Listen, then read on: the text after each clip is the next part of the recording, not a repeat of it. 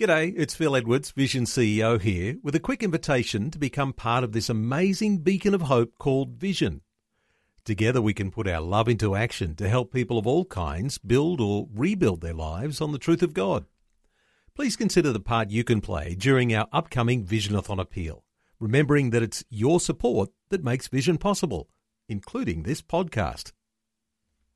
Rise and shine, Rise and shine. with Robbo and Becky on Vision.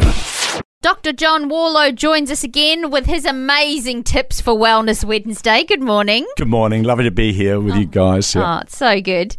Now, today we're just going to touch on medication. You're a psychiatrist, so you have the ability to prescribe medication, but you also have a Christian faith too. And I find sometimes we sort of push that down. We feel like we, well, we, we don't need that. We've got God. But, you know, sometimes we actually do because of the chemical makeup in our mm. bodies.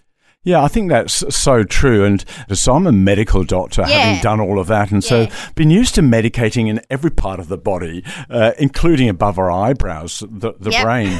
And I, I like the way you yeah, and so I do prescribe medications like kids with ADHD and adults sometimes. Like yeah. it can just transform them. Depression, doesn't work as well, but it's, uh, it's antidepressants can be incredibly helpful. Same with anxiety.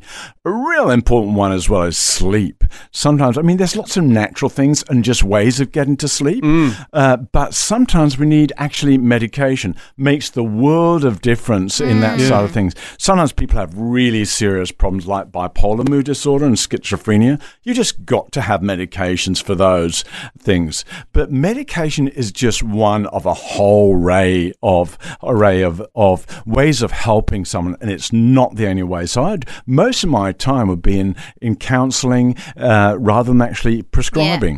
Yeah. Mm, that's interesting. I that. And I guess, I mean, probably from my perspective, I think that oftentimes psychiatrists have probably been painted, and particularly in Christian circles, sort of painted with a, a bad, bad brush to say, oh, they just keep on you know feeding out medication and whatever. But I mean, as you've just said, like you're sort of bringing a more holistic approach to your practice. I think so, and it's really interesting. I mean, in some cultures, psychiatrists just do that. I don't know uh, if if you know how many patients a psychiatrist in India or China would see in one day. Have a guess. Uh, I'm just going to say a dozen. And just multiplied by yeah. the first number you thought of. It's about a hundred. So wow. yeah, really? totally. Wow. I think they're just ripping out the scripts. Here you are, take it and off yeah. you go. Um, but yeah, so from my pr- uh, point of view, I'm I am much more holistic, and that partly came from my story uh, because uh, I went to med school and I was yeah really getting into anatomy, biology, the physical part of the person, and I was a full on Christian at that time, and so I'd be seeking to help bring people to Jesus. I'm not sure what uh, yeah. my hit rate was. I don't think it's very good. the bottom line is, I was I really knew that there's a spiritual and a physical part to us. But then uh, I was at Bible college when I was 28 and was with my wife to be and a member of staff. And we're just talking about our, my background. I was a missionary kid in India, and suddenly I had a memory of my mother on yeah. the station. And I was in the train and the train was moving and my mum disappeared. Um, now, the significance of that is uh, I just saw them twice a year. It was a four day trip back to school, not a oh, four minute wow, one. Okay. And suddenly I realized that, hey, um, there's something between my spirit and my body. There's other stuff. And I burst into tears uh, yeah. then with 20 year old memories. Wow. And there's something there which, hey, needs to be addressed. And that, that bit in the middle is our mind, is our heart and yeah, particularly in our mind, especially in times of depression mm-hmm. or anxiety, with uh, if we're just really having uh, problems in our thinking and stuff like that, medication can be really important, but it's just part of the answer. Yeah, I like yeah. That.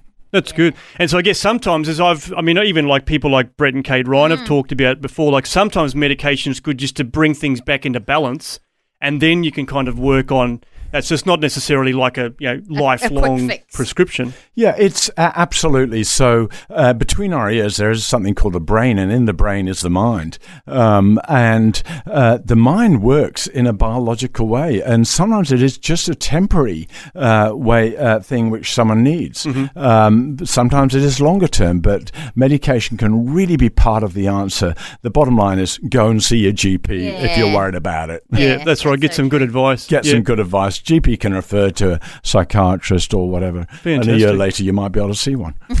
yeah. Well, that's It's uh, a bit like that, isn't at the it? moment, it is, Yeah. isn't it? Gosh, which yeah. is very sad. Oh, yeah. Well, look, th- thanks for your input on that. Really appreciate your time and look forward to chatting again soon. Yeah, no, lovely to be here. Thank you. Thanks for taking time to listen to this audio on demand from Vision Christian Media. To find out more about us, go to vision.org.au.